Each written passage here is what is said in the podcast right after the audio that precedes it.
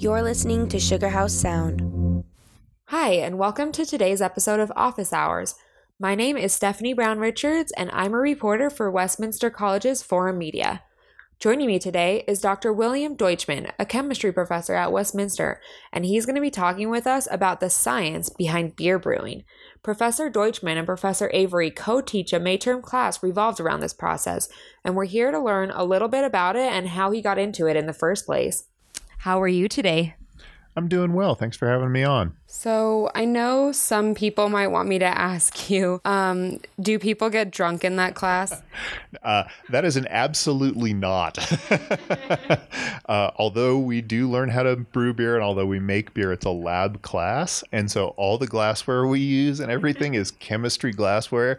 And oh lord you would never want to drink anything out of that. It's nasty. Um, so we make beer in theory. None of it is consumed um, and in fact most of it's pretty bad because the first time anybody makes beer you make a lot of mistakes. And so it, it turns out pretty nasty but we have fun doing it and we learn a lot and that's the important part. For me actually the the biggest surprise and what i think is the nicest surprise is seeing um, some of the students really get excited about it.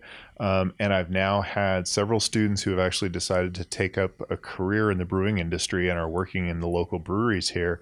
And to catch back up with them a couple years down the road after they've learned probably as much or more than I know about beer uh, and be able to talk with them about their jobs and what they're doing has been really, really cool. Do you want to just start out by talking a little bit about the beer brewing process? I mean, I know not that many people, unless they take your May term, really know about that process. Sure. Um, at its heart, it's really pretty simple. Um, basically, you take a collection of yeasts that are going to do the work for you, and you give them some sugars which have been extracted from barley and other grains. Throw them together uh, along with some hops for extra flavor. Let the yeast do their magic, and in a couple of weeks, they'll convert all the sugar into alcohol and leave behind some side flavors from things that they can't metabolize that come from the grains, and you end up with beer. That's pretty much it on a really simple level. That's really interesting. Um, do you? How did you get into that? Uh, I'm cheap. uh, I was a college student at the time, so I've been brewing for God 20 plus years now. Um, and at the time, I was living in Portland, Oregon, right when the craft beer revolution was starting. Uh, I really liked the good beer, but I was poor. Uh, so, pretty much, if I wanted decent beer, uh, I made it myself. And fortunately, one of my housemates knew how to do it and taught me how to do it. And so I just started. Uh, and then over the years, I've gotten you know relatively decent at it uh, and then later in my career realized how many tie-ins there were between brewing and the biochemistry that I teach and have sort of made that connection, which gave rise to a lot of the brewing science and the brewing science class here. So, will you explain to us a little bit about the class you teach on the science of beer brewing? Um, I mean, so basically, the brewing science course that we teach here um, is it's a biology and chemistry of brewing class. And so Brian Avery in the biology department and myself as the chemistry representative sort of get together and teach it. And the way the whole class is set up is that in beer, there's basically four ingredients uh, the yeast, the barley or grains, the water, and then the hops that make up the beer. And so, more or less, we just do little modules on each one of those four components teaching the students a little bit about their role in making beer, and then we do laboratory experiments on them. So, for instance, when we talk about hops, the students might go through and analyze some local beers that are made and find out how many hops there are in them. Or we might bring in samples of dried hop pellets that would be used to make beer, and the students might crush those up and extract some of the flavor compounds from them and try and quantitate how many are in there. And then we do similar experiments on the yeast and the barley and things like that. Um, as well, the students do learn how to brew beer. It's not the focus of the class, but uh, we make two batches of beer, and the students uh, monitor them as they're going through fermentation and look at how fast the yeast are converting sugars into ethanol, uh, how much ethanol is being produced, all sorts of things like that. So they get a chance to really just sort of make their own batch of beer and follow it all the way through the process with a scientist's eye on it. So, what exactly are the rules of each of the four ingredients? Briefly, some of it I mentioned a little bit earlier, but briefly, the barley or other grains, that's the source of the sugars that the yeast will consume to produce the alcohol. Um, and additionally, the barley and grains that are put in beer have been uh, treated in different ways, roasted or what we call malted.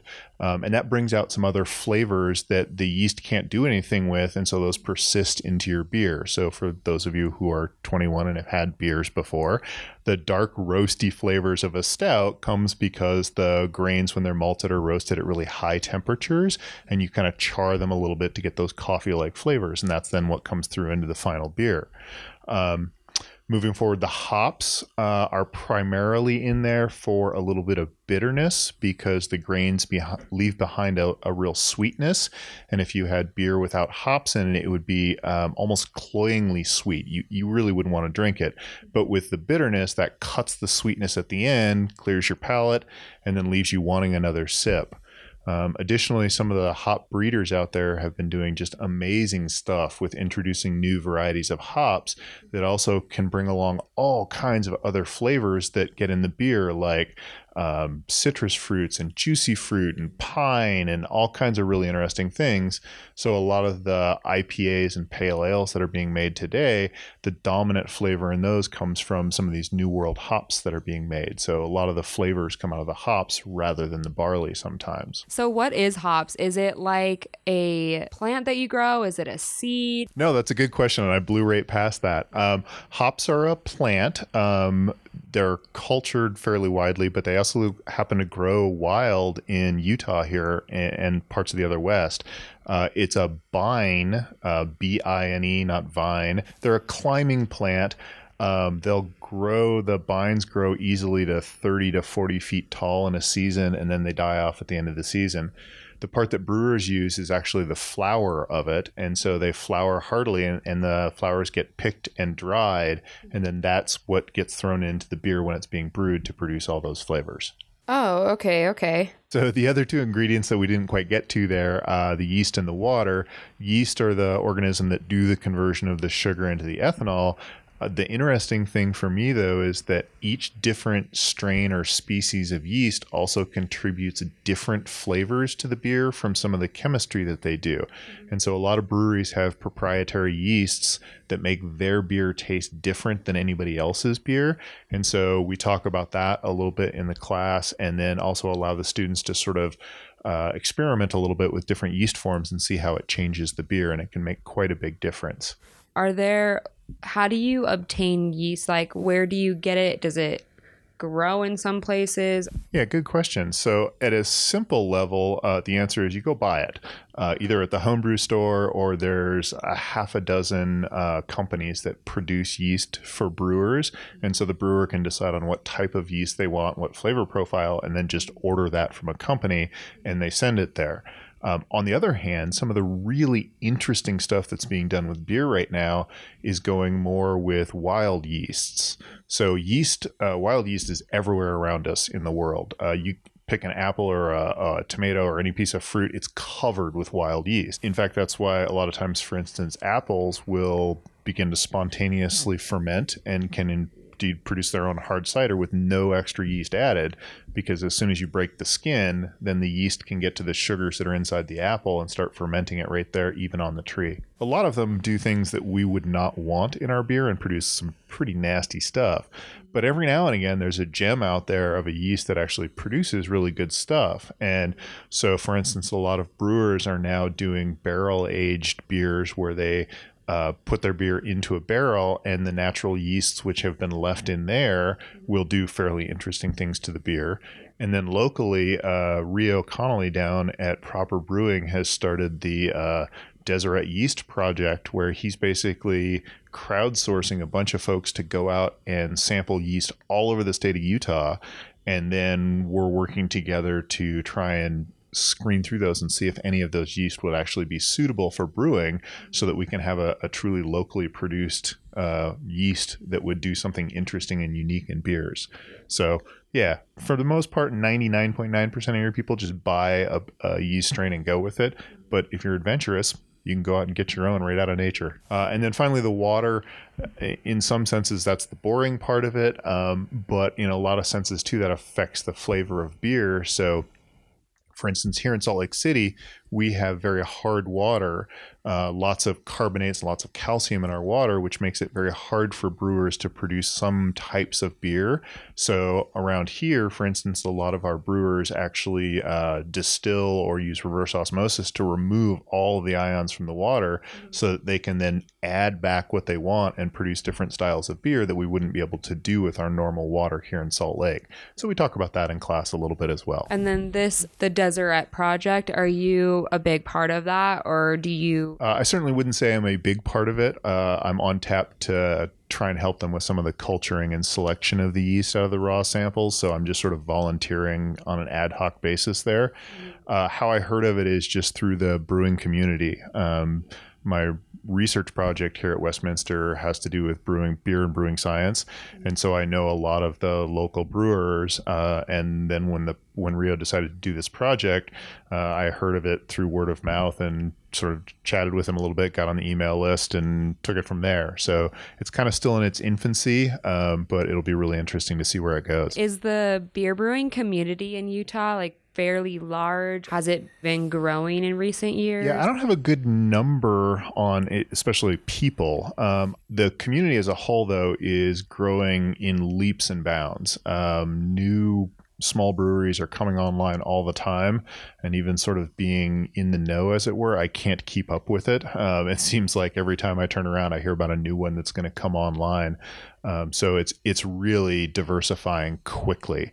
Um, but the kind of nice thing about it is uh, it's a really uh, friendly community. Everybody knows everybody. Everybody helps everybody. Um, and whereas some of the breweries could be seen as competitors of one another, when push comes to shove, they all talk to each other. They all help each other out. It's a really neat group of folks to work with. So, what are some of the other things that you love about this field? Um, I mean, I guess the the biggest thing that I always like to talk a little bit about is that um, brewing science and, and the science of beer is um, a really interesting thing. Uh, everybody hears that I study beer and always starts laughing immediately after the fact. It's like, you study beer, really? Um, and, and to sort of realize that there's actually a lot that goes on in food chemistry in general, and then in some of these specific areas like wine chemistry and beer chemistry, um, there are some brilliant, brilliant people working out there trying to sort of figure out how these processes really work. Um, and it's stunning how much we don't know after all the years that we've studied these things. Um, so I've been really happy to get into this field over the last half a dozen years um, and have been sort of bringing some students along as well. And we've done some really neat projects that they've been able to present at international conferences, um, and it's it's just been fantastic. And the more I learn about it, the more fascinating it becomes. And that's not just because I'm a beer nerd or an alcoholic. It's really cool stuff.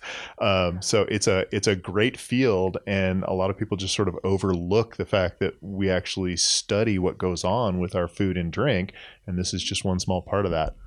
Do you still teach that class in May? Yeah, it goes on pretty much every May. Uh, depends a little bit on Brian's and my schedule, but I would say probably three years out of four we teach that class for sure. And I love doing it. So any chance we get, we try and put it on. Well, thank you so much for sharing your passion and your expertise with us today on this very interesting topic. We really appreciate your time. Well, thank you for having me on. And for anybody listening to this, if you ever have questions about beer or brewing or anything like that, I'm always open to talking with you. So drop by Meldrum, say hi, introduce yourself, and we can chat beer at any point in time. Thanks so much for joining us.